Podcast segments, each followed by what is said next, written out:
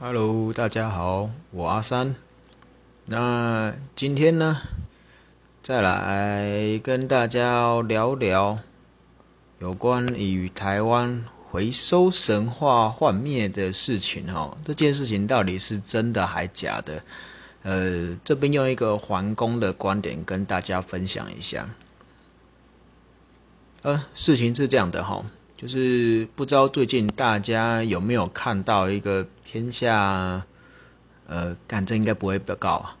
就是天下杂志啊，那个写了一篇文章啊，也有这个影片做搭配啊。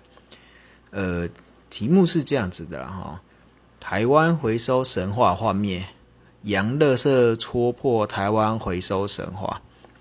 那它下面是这样子下标题的哈。然后里面提到说，呃，什么台湾的高回收率啊？那呃，纸容器这部分呢，回收商都不收，然后要怎么办？OK，好，呃，里面是提到这样子了哈，就是他是说，呃，台湾的废纸啊，量其实不少嘛，哈，然后。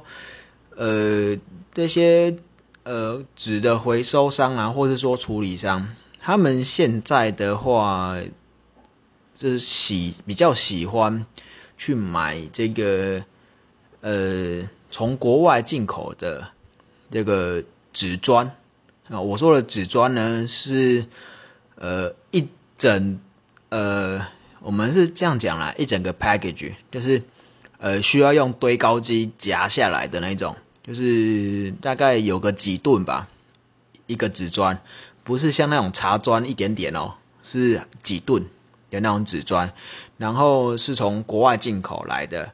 呃，他这篇里面提到的是从美国进口的。OK，那他是他的意思是这样讲啦，就是美国进口的这个废纸砖啊，呃，价格呢比台湾的低很多。那台湾的废纸的这个处理商呢，回收商呢，就不去回收台湾的纸容器啊这些纸质的垃圾，他们反而比较喜欢去买这些呃国外的废纸来进行制造。OK，那这样的状况下呢，我们的回收率下降。就是我应该是说，我们回收率还是很高，但是实际上呢，我们这些回收的东西呢，并没有进到回收体系里面，就是我们的回收率是假的啦。它大概意思是这样子。OK，好，那我呃，我这边以一个环工的角度来说呢，这边是 bullshit，就是讲错的，事实上不是这样。呃，先来讲这个几点啦，哈。他文中有提到了，就是说他们买到的这个美国垃圾啊，就是废纸嘛，哈，里面其实夹带了很多不是废纸的东西。那呃，这也是他为什么这么便宜的原因。然后又讲到说，呃，那个纸商啊，因为它便宜嘛，所以去买它，那去进行他们的。废纸的这个制成这样，那这个到底是不是真的？呃，我可以很明确的说，应该是真的，这个没有问题。那它里面提到的观点是这样子的：，因为排挤的作用，这些纸商呢去买了这些国外的废纸，而不用国内的废纸，才不用国内的废纸啦。要是因果关系，但事实上呢，其实大家要这样想哦。我们台湾的回收率高归高啦，但是我们的回收有做得非常好吗？实际上，品质上并没有啦，就是我们有那个量，但是我们实际上在分类的部分也没有分得非常好，甚至里面也很多这种夹带的垃圾，跟美国的废纸没什么两样啊。OK，然后这种情况下呢，美国的废纸比较便宜。那我当然是用美国的废纸啊，事实上是这样子，不是因为什么，呃，台湾的废纸比较贵啊，然后美国的废纸比较便宜啊，所以我去买美国的，那不是嘛？因为你品质上呢，台湾的跟美国事实上都一样，并没有说你台湾的废纸品质就比较好啊，你分类做的比较好啊，没有，并没有。OK，大家不要误会，真的没有。那在品质差不多的情况下，我当然选便宜的嘛。然后再来就是美国的废纸的量大，我与其从台湾这边，呃，一间一间的去慢慢收废纸，那去跟他们购买，那我还不如直接就买个几吨的废纸进来，那我是不是还比较省事？是不是？对嘛？依照我们目前的不管是生产还是工业设计的一个逻辑，我们都是希望我们的呃原料量。的来源，呃，应该说量跟来源都要很稳定嘛，这样我才能去设计我制成啊。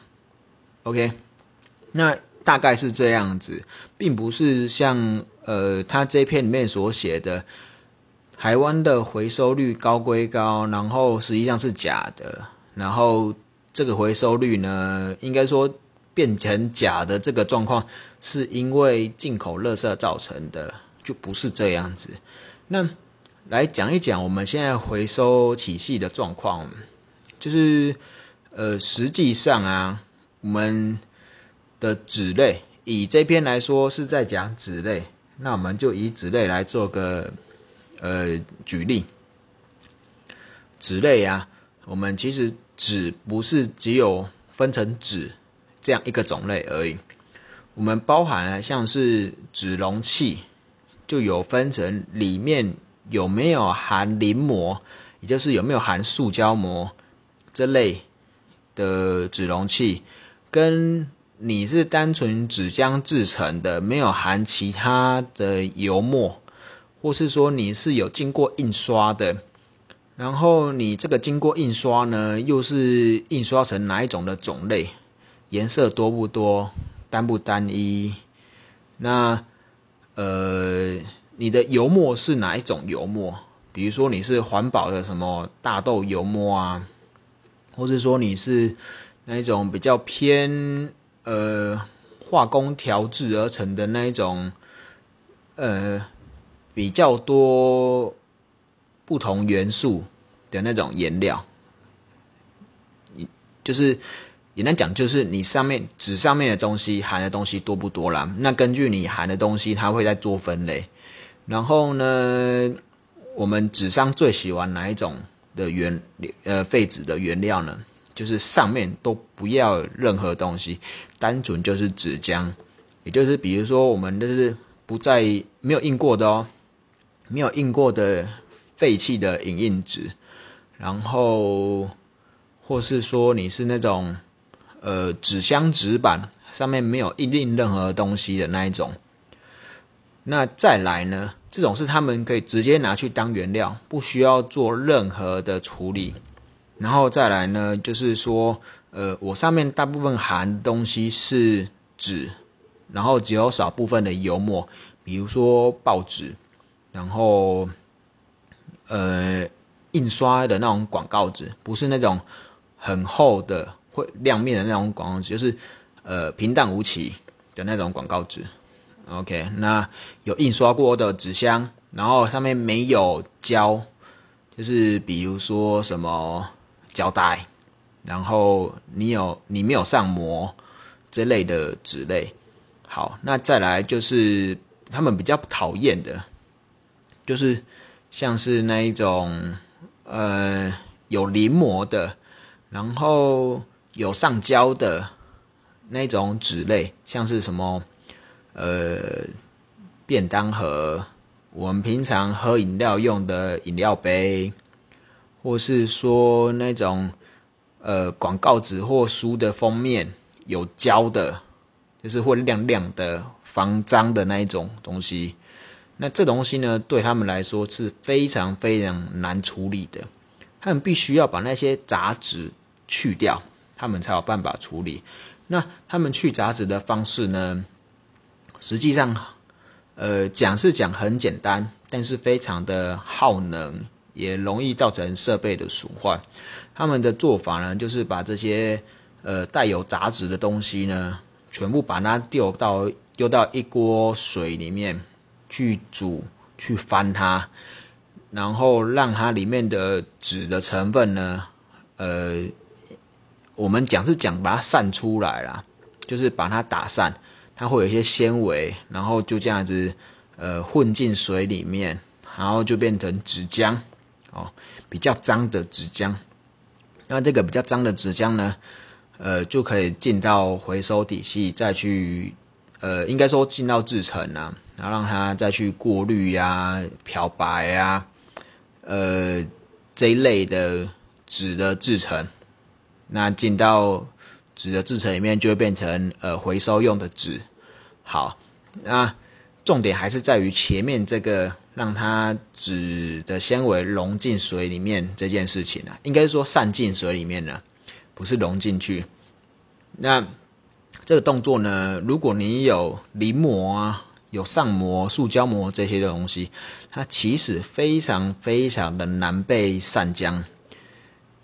我们一般的纸啊，丢进水里面呢，散浆可能就是个几分钟、几可能两三个小时内的事情。但是如果你有含了这些呃塑胶膜，我可能散浆呢，至少五六个小时以上。才有办法真的跑出来，然后你这些东西跑出来之后呢，我还要把那些垃圾给捞掉。那垃圾捞掉呢，又会变成另外一种的废弃物，我还要去处理它，这又是一个成本。然后我们在散浆的过程中啊，其实是里面会像是洗衣机啊，或是搅拌机哦，应该说果汁机啊，就像果汁机那样子，我们把它打碎，然后一直搅拌。那这个搅拌的过程中啊，里面会什么塑胶啊、铁啊什么鬼的，那就会造成我设备的磨损嘛，所以我设备容易损坏也是一个成本啊。然后，呃，为了去分选这些东西呀，捞垃圾，避免设备损坏啊，必须需要雇一个人在那边嘛，去操作嘛。那这个人力的又是另外一个成本啊。所以大家去想哦，我如果是单纯的纸浆、单纯的纸类回收的话。我其实制成来说非常的简单，我不需要去弄很多的成本在分选这些纸类，然后把这些不要的东西拿掉，那造成我更多的成本。OK，那呃回过头来讲这个呃我们回收的状况哈，我们其实事实上现在台湾回收的状况呢，大家虽然有认知到呃这些纸容器啊。就是纸杯这类东西不能混在纸类里面回收，但实际上呢，大家有做到吗？大家可以扪心自问，扪扪心自问啊。那个包含我们的呃许多垃圾分类啊，不要说光是纸类好了，就是我们上面贴纸类哦，结果还是会挑出一堆不是纸类的东西。那更何况我们希望我们的纸类。只有纸这种东西，纸容器是分开放。那大部分的状况呢，即便我把它分为纸类跟纸容器，大家还是会混着丢。那最后呢，演变的到现在的状况就是，哦，我就让你的纸类跟纸容器一起丢好了。这样子反而还比较容易，呃，让非纸的东西进入到我的那个纸类的垃圾桶里。垃圾桶里面，所以这种情况下呢，我们的纸类的回收品质并不是非常的好，回收商必须要再花心力呢，花成本去把这些不要东西挑掉。那这个状况呢，其实跟他们美国进口的纸类并没有什么太多的差别。那台湾的纸在回收的成本上本来就比较高，所以在这种情况下呢。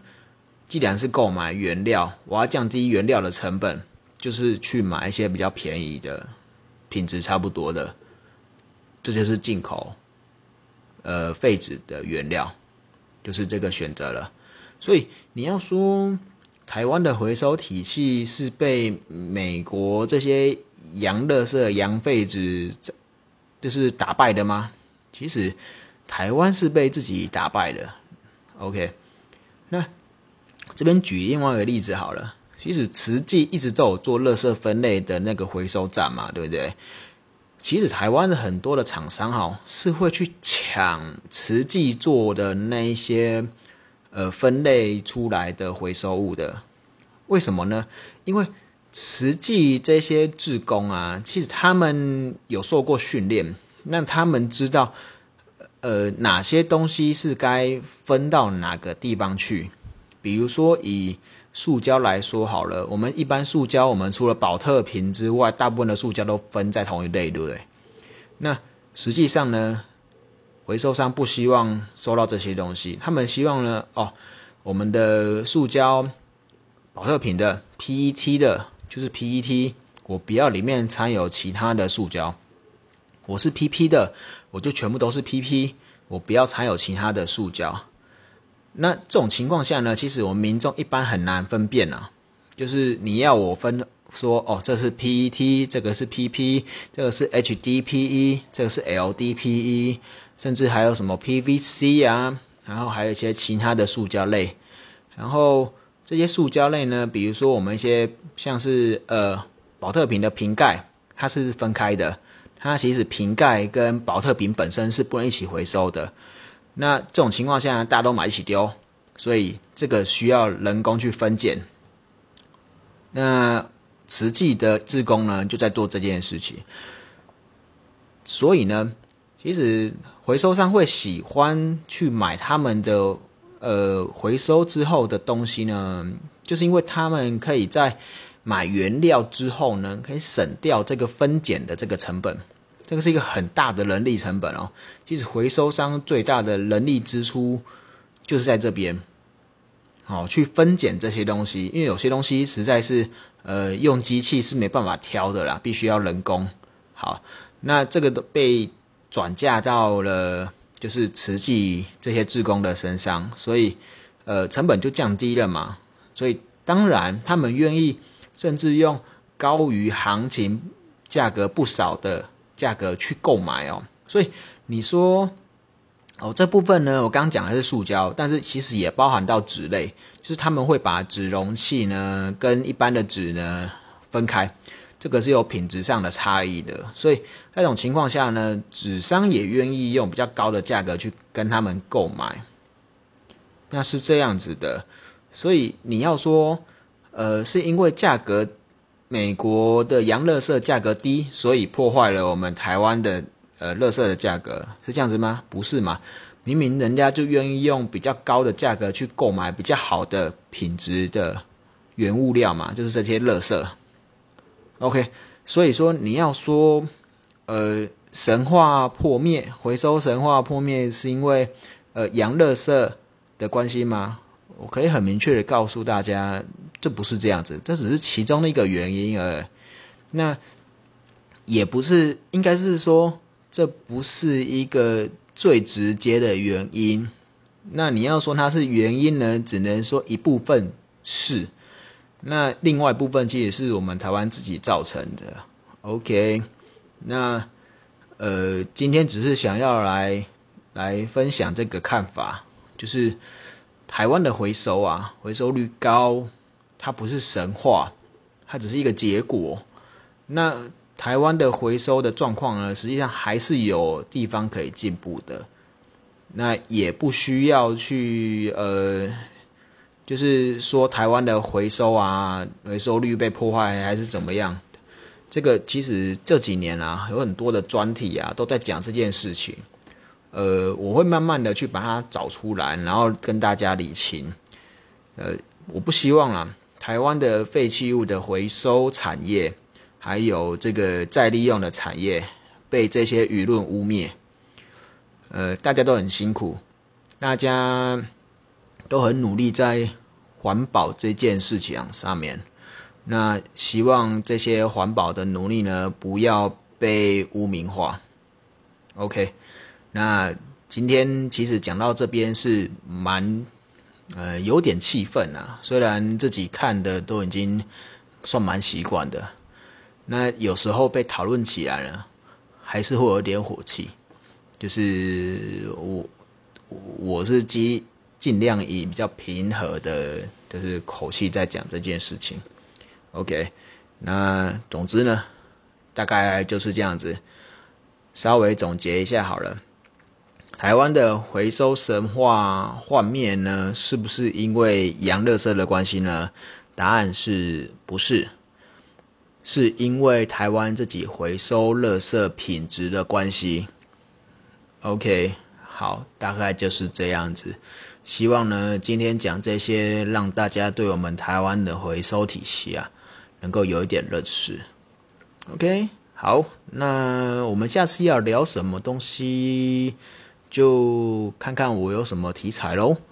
好，那我们今天到这边为止，那下次再见，拜拜。